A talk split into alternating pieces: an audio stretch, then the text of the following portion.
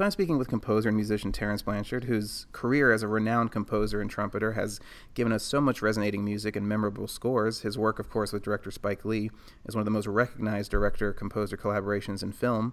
And uh, Terence, thank you so much for speaking today. It's such an honor to have you here. Oh man, it's a pleasure. It's mine. Thank you. So to start, I'd love to know, I guess, when in your life did you find music, um, and how did that shape you? And at what point in your life did you decide? Okay, this is a this is my career, this is my life from now on? I can't even remember when I started uh, listening to music because it was always in the house. Mm-hmm. You know, I grew up in a family where my father was an avid uh, opera lover and uh, an amateur baritone. Um, my mom's sister uh, taught piano and voice. Her husband sang with my father. my, my, grandfather played guitar. You know, you see, I'm, you see where I'm going with this? Yeah, yeah music was just in the house from the time. Then the, the earliest memories that I've had uh, uh, were with music. Even when uh, when I before I started playing piano, uh, I started at the age of five. But my we lived in a double house in this neighborhood in New Orleans, and the neighbor's house that uh, w- was which was right behind ours, which was connected because it was a double. Their living room wall was on my bedroom wall.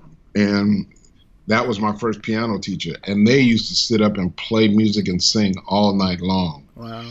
So it seemed like everybody that I knew, you know, or, or was associated with, um, had music in their homes or music in their life in some form or fashion. And at what point in your life did you go, okay, I'm going to make a career out of this? Was it was there kind of like an aha moment, or did you just it was just a natural progression? Like, okay, now I'm going to go perform, and now I'm going to play with you know bands and orchestras or stuff like that. Yeah, it was when my father stopped me from playing competitive uh, football. you know? I, I really wanted to be an athlete, man. I was playing little league football and got selected to some all city teams and was pretty good, you know, for a youngster. I was a little kid, but. Um, my father, even back then, man, in the 70s, he saw some documentary someplace or some story about uh, concussions in kids. Hmm. You know?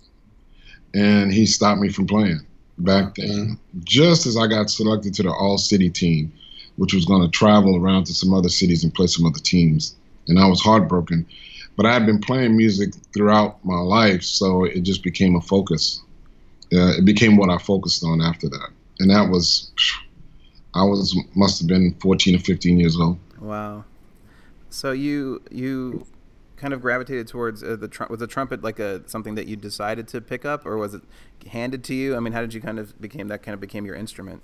There was a guy named a local musician named Alvin Alcorn who came to my elementary school and gave a demonstration on New Orleans traditional jazz. Uh, and when I heard him play, um, I went home and told my dad that I wanted to play the trumpet. play the trumpet. And the reason why that's funny is because my dad had just rented a piano for us to have in the house for me to take lessons. And my dad was, you know, he was a mo- he was a very frugal person. You know what I mean? So yeah, me coming home and telling him I want to play the trumpet, not realizing what I was doing. I was a kid, you know, I didn't understand. Um, but let me just tell you, it hit the fan that day. sure. You know. I can imagine. oh God, yeah, that was that was that was that was a moment in time. So, where along the line did you kind of get introduced into the world of film composition, and I, how did you meet Spike Lee? Did it all happen at similar times, or did you find film and then meet Spike later? How did that kind of progression of events happen? It all happened at the same time, actually, because you know I, I, I, had a career, man. I yeah. played with Blakey, and I made records, and I was doing my thing with my own band, and. Uh, I remember I was in Chicago and I went to see uh, She's Gotta Have It because I had I had written I had read an article on Spike. I think it was in uh, one of the popular mag- like Elle magazine, uh, one of the one of those fashion magazines, and uh, I kept saying to myself, "Wow, this is this is I love the fact that this guy loved his art so much that he, you know, he found a way to fund it. You remember he put it all on credit cards back yeah. then, his first movie." And I said, I love that determination, and I would love to work with somebody like that, you know, because for me, I've always wanted to, you know, learn by stretching outside of my comfort zone. And um, next thing I know, Spike called me to play on, um, I think it was Do the Right Thing. Yeah. And uh, I walked in the session, man, with a Lakers jersey, Lakers hat, and Lakers tennis shoes, man, and he remembered me just from that. As a matter of fact, the first thing he said, Lakers fan, huh? I'm like, yeah, buddy, what's up? You know. Uh, That's amazing. Oh yeah, but then he called me back to do um, what was it? Uh, I think we did. I can't remember which one came first. School Daze or Do the Right Thing. But then I did the next one, and then he called me to do Mo' Better Blues, and that's when the whole thing really got interesting because he heard me playing the piano, and he loved what I was playing, and asked if he could use it in the film, and uh, we recorded it just as a solo trumpet piece at the time, and then when he got the scene back to the editing room, he asked me if he could if I could write a string arrangement for it, and I did, and that's when my career started. Wow. Yeah. So, I mean, how has that process evolved over the year? I mean, you just did BlacKkKlansman with him uh, this year. I mean, that's almost 30 years, I think, from start to, to here. And, I mean, mm-hmm. has it evolved at all? Has it stayed the same? Um, I'm sure it's going to be different on every project, but do you guys have, like, a process in place? Is he hands off at this point? Like, all right, I know what you're going to, you know, just do what you do? Spike has always basically been kind of hands off, mm. uh, you know, surprisingly. You know, um, Spike's thing is, you know, give me strong melodic content. Yeah. And uh, once, you know, I send that to him, he'll he'll say, okay, man, I want this for this theme, I want this for that theme, and uh, we'll have discussions about like uh, sonic tones. You know, I remember for Inside Man, I think we brought in a saxophone and some other instruments that we hadn't used, some different type of elements. Uh, uh, for Miracle at St. Anna, we just wanted to have orchestra for that. Right.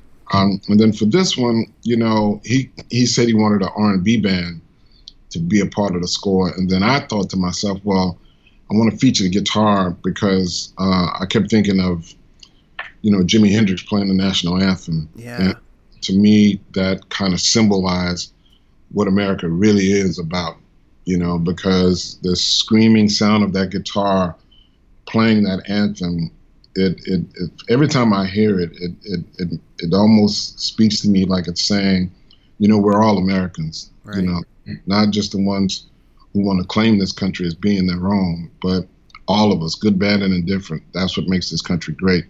So that's why I used the guitar for, uh, as a featured part of this thing, and he was into it, you know. Um, and once we kind of, you know, iron that out, the next thing is like he'll we'll talk about orchestra size, you know, and um, how we want to approach it. I think one of the unique ones was when we did um, Bamboozled. That was the film I was thinking of. Bamboozled. Yeah.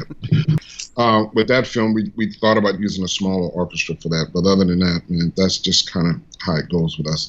And he'll send me a script to read before he starts to shoot. Mm-hmm.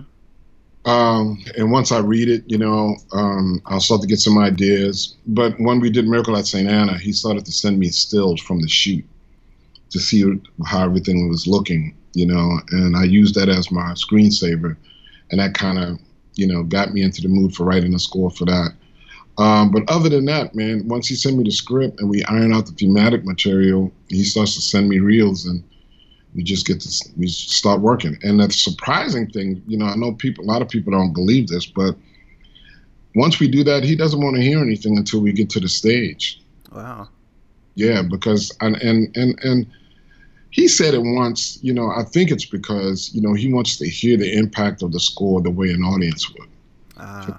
Time, which is smart, but also you know means he puts a lot of trust in me. You know, and that's one of the things I've always said.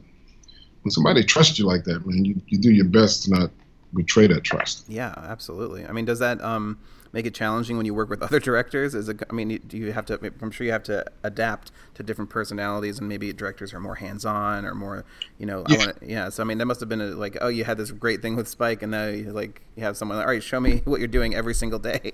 oh yeah, man. I, I, you know, at first when I first got into business working with Spike, he spoiled me, you know. And then I worked with some other people, but I've gotten accustomed to it now. Yeah. I mean, it, there was only one guy that I worked with, man, that was just kind of, I mean, literally, whenever he would send me emails, you know, uh, about uh, the cues that I would send him, you know, the beach ball would come up because it took that long for the emails to load, you know. And if, if an email takes that long to load, you know, there's a lot of information in that email. But uh, but that was only one guy. But I mean, most of the people that I've worked with, man, have been great. You know, and and listen, uh, it doesn't really matter to me if the comments make sense, if the oh, comments are logical. You know, I was working with one director, and I kept going down this particular road creatively, and she said, "No, that's beautiful and everything, but you got to remember." This character is this, and this is that, and I'm like, wow, okay, okay.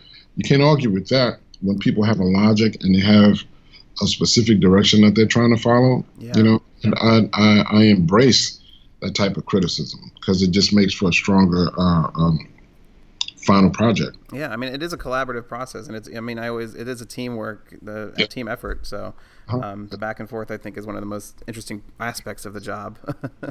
it is because I mean, sometimes the thing that I'm always fearful of, and I tell my students is, sometimes you can't see the forest for the trees. Yeah. You know, because you're so close to it you have to learn how to take a step back and kind of look at it from a broader view.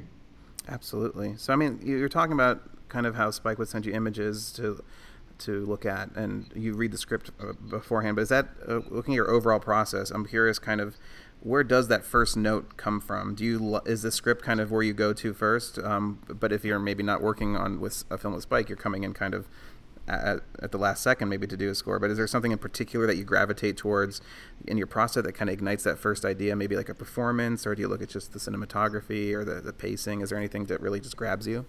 Well i think with spike you know when i get a script i'll start from the script but, but, but one of the main things you have to realize about spike is that spike has always tried to be that voice for those who may not feel like their their voice is being heard. Right.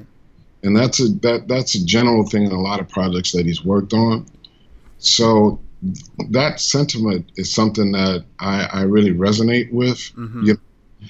And when he starts to send me a script and I start to read it, automatically I kind of know where he's coming from because we've had conversations just socially about things, and that can send me in an emotional direction. Um, and then obviously once I start to see it, then I have to readapt things. But um, for the most part, you know, I feel like I have a connection with Spike in terms of how he loves to tell his stories. Yeah, absolutely. There, I mean, the fact that you've worked together for so long, I feel like there is a just an unspoken bond there that just works. Um, yeah. And and BlacKkKlansman, of course, is absolutely fantastic as your, your newest uh, pro, uh, newest collaboration. Um, and we spoke about it just briefly a little bit, but um, I thought that John David Washington's his portrayal of Ron Stallworth was so good. I mean, did that influence? I mean, you're talking about the guitar and Jimi Hendrix, but did like the time setting? Did anything else kind of push the music in a different, a certain direction? Well, I, I think for me, you know, I remember those times. Mm. You know, and you got to remember, I live in New Orleans. David Duke lives in New Orleans. Yeah. Okay. it's right outside of New Orleans. So I remember those those, those periods very clearly. And man, once I saw the leather jackets and the afros and the jeans, it my my entire body started to just change emotionally. I don't want to say was it wasn't a convulsing thing, but it was a, there was a certain type of resonance you know, or, or, or, emotion that I felt connected to once I saw it. And the scene that really set the tone for me for the film was the one with Harry Belafonte at the end. Yes, yeah. Um, because those are actual pictures. I remember I went to Rut- Rutgers University and I was part of the student union, African American uh, student union. And I remember going to some of those meetings that were just like that scene. And I remember how illuminating it was for me to learn things that I didn't know had existed or had uh, uh, people had experienced, and the shocking nature of it. Uh, uh to learn how people could be so hateful towards another, one another. Yeah. Yeah. So that's where I drew my emotional uh, uh, drive from. You know, because um, like I said, Jimi Hendrix playing the national anthem says we're all Americans. Right. And that's the thing that we have to constantly try to remind people that we all are citizens of this country who have contributed greatly to the development of this country. Absolutely. And I, I mean, and the fact that you and Spike do make movies with very powerful social messages. I think that must uh, that's just a whole wealth of inspiration to come from. So I mean, there's always a point to be made, and uh, it's and I love that there's these movies uh, that Spike is directing these movies and making these movies, and you're scoring these movies because you know we're we're in a time where it's just so many you know blockbusters and superhero movies, which are all fun and fine, but to have something that kind of you know it's, it's what I fell in love with cinema in the first place. You go to kind of be moved and kind of shaken a little bit, and uh, I, I love that what you guys are doing. Uh, you know, still still still happening today. Thank you. Well, well, obviously it's a conscious choice on Spike's part. Of course, you know? yeah. Uh, and uh, one of the things that you know, we constantly talk about is that, you know, we don't want to create a score that's so complex that people, you know, won't get it. You know, we actually we actually go the opposite direction on purpose, and then that is to create something melodic that people can walk away from the theater humming, and every time you hear it, the story comes back to you, the emotion, the experience comes back to you. That's what we what, what we uh, strive for in uh, creating the scores for his film. Absolutely, and I mean, I that the, the, the, the melodies still stick in my head from BlacKkKlansman, and um, but it, today, you know, today's cinema and today's film music, especially, you don't see or hear melody as much anymore. I mean, the the big action scores can be bombastic and melodic, but um, mm-hmm. do you do you notice that that kind of film oh, music yeah. in general has kind of erased those melodies that really grab and hook you? Yeah, well, a friend of mine who was my mentor in the business, Miles Goodman, we used to talk about it years ago. He said sometimes film scoring has gotten more, it's gone more down the direction of arranging hmm, yeah. and actually motivic development. And I get that, you know, uh, because some directors feel like melodic content it takes away from what you see on the screen, you know. Yeah. Uh, um, but other directors don't. You know, I mean, um, Spike is one of those guys that he embraces melody. You know, I, I, remember, I forgot which film. I don't know if it was Summer of Sam, or one of those. We were doing something, and he wanted a strong melodic theme in this one scene that was just laden with important information. And I go, "Hey, dude, you know." You're not worried about it? And he goes, Hey, man, it's been scientifically proven that the brain can concentrate on more than one thing at one time. I'm like, all right, okay, let's go for it, you know?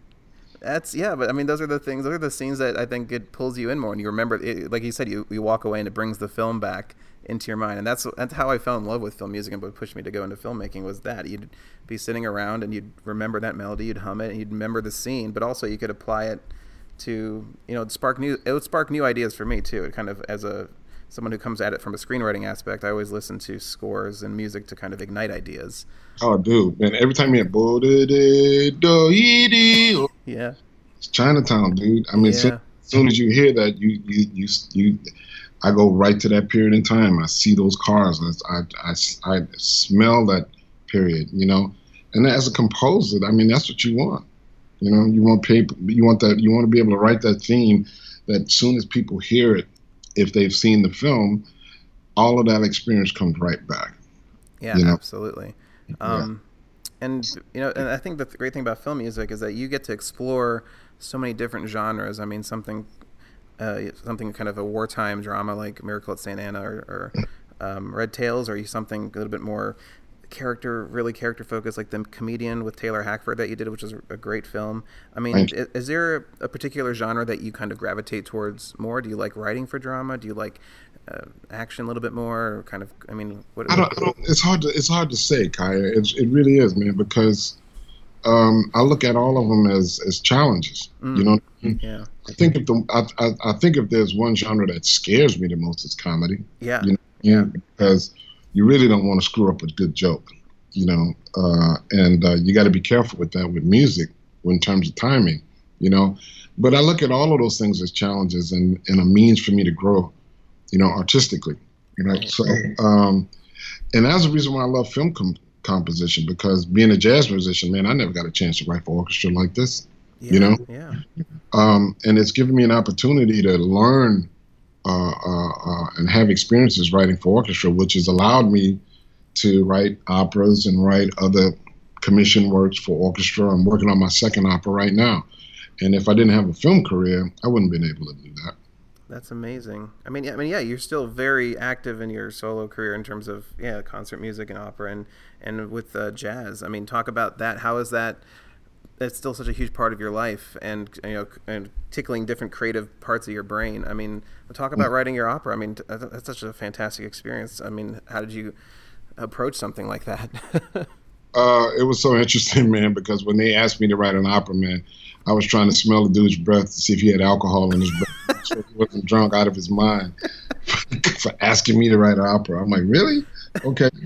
But once I got over that shock, the next thing was to really learn how to write for voices, and I'm still learning that. I mean, because writing for the orchestra is no problem, but mm writing for voice was something that I'm still getting accustomed to because each voice is so different. The range is so different than writing for um, instruments. And then you have to deal with diction and clarity in terms of, you know, how to tell a story musically. So all of those things are technical challenges that that that make it, you know, interesting an interesting process. You know, so. Yeah. After my first one, man, I, I learned a great deal, and now I'm, I'm in the midst of starting, not starting, I'm actually in the middle of it, uh, writing the second one. And uh, I'm excited about it.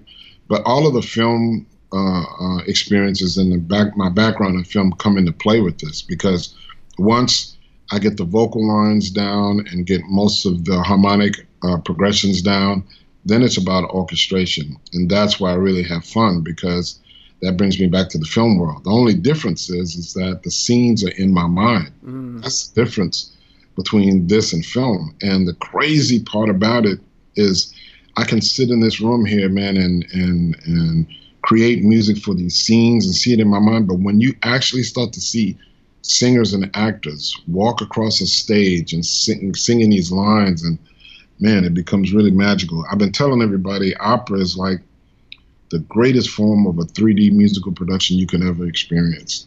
Absolutely, you know? yeah. God, it must and, give you goosebumps seeing that come to life. Oh, I can't even explain it, bro.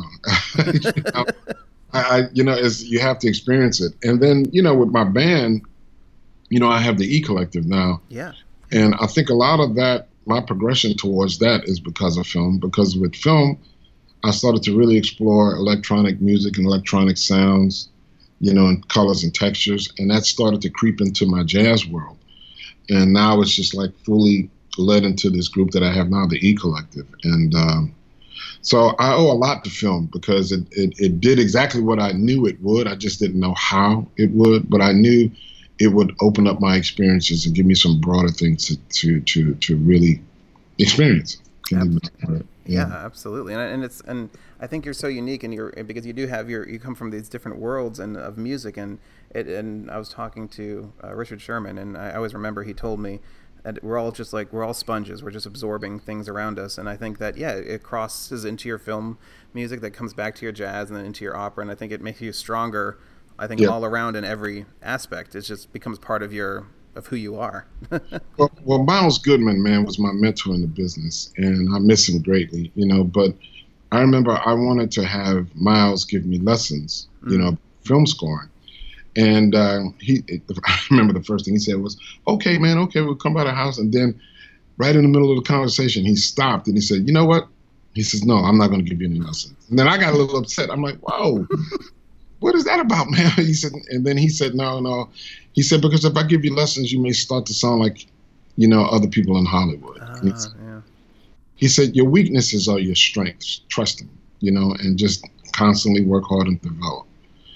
And I was upset at first, man, you know, um, but eventually I kind of got what he was talking about, you know. So for me, the whole thing was to study the purpose of film scoring, you know. Right. What, what is the score supposed to do? And with my experience technically in writing for jazz ensembles and orchestras, it allowed my voice to come through as opposed to me studying scores and going the other route you know, because uh, I did study composition from the time that I was 16 years old, you right. know. And when I got my first film, I called my teacher, Roger Dickerson, and uh, he said, trust your training, which is basically the same thing Miles Goodman was telling me, you know. And uh, so that's a, that that's but that's that's where fear lies, you know. If you work hard and you prepare yourself, you have to trust it. Uh, and fear can make you go against the normal order of things, mm. you know. But if you trust your, your your talent and trust your ability and your craft, you can come up with something uniquely your own. Absolutely, and I talk with composers a lot about kind of because I'm always I feel like you'd have to have a certain amount of confidence to do what you do, but of course you're I know many of them are crippled with self doubt occasionally, and uh-huh. we're all human. But I mean, how do you do you ever do you ever doubt yourself anymore? Are you at this point in your career where doubt is no longer there?